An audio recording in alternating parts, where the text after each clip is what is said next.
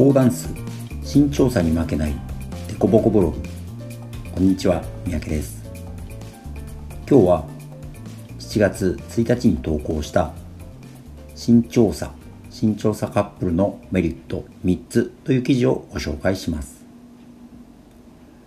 スタンダードで身長差が多いカップルはプロでもアマチュアでもたくさんいます。その一人一人にいろんな悩みがあると思います。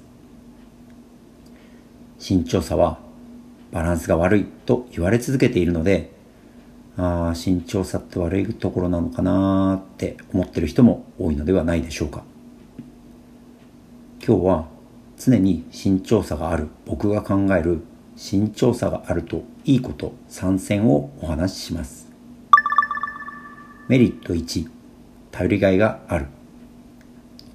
身長差があって男性の背が高いと純粋に頼りがいがあると思います。もちろんこの頼りは人間性とかではなく単純に捕まりやすいという意味です。女性から見て同じぐらいの身長や自分よりも細い男性にはなんとなく捕まりにくくないですか？その点自分より大きい男性なら安心して捕まることができると思います。男性からしても同じぐらいの女性を支えるのは少し心の準備がいるかもしれません。でも自分より小さな女性ならいきなりバランスが崩れてもスッと支えることができると思います。なのでお互いに安心して踊ることができるため見た目ものびのびと見えると思います。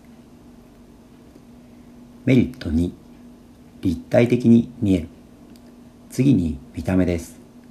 社交ダンス。特にスタンダードは最近どんどん立体的な動きや見た目が進化していると思います。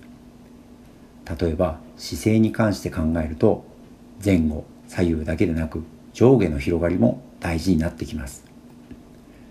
この時同じぐらいの身長の場合は上下の差がないためフィガーや姿勢で新たに作らないと平面的に見えてしまいやすいです。ところが身長差があれば初めから上下の差があるので普通に踊っても立体的に見えると思います。さらにそこに動きを足していけばより立体的に見せることもできると思います。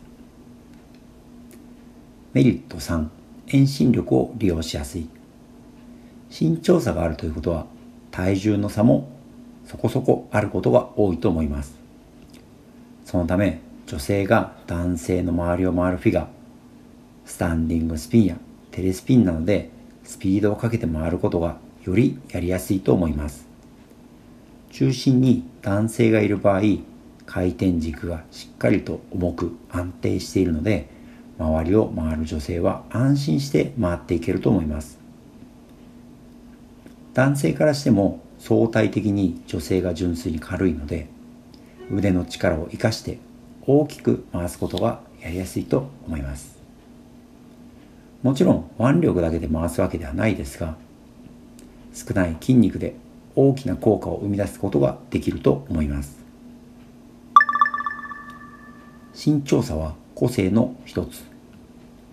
もちろん身長差があることによるデメリットもあります。ただ身長差がない人にもメリットとデメリットがそれぞれあるので結局は同じです。身長差がある人はその身長差自体が欠点ではないということです。ただ身長差がない人とは違う個性を持っているので気をつけることや得意なことあるいは不得意なことが違うということです。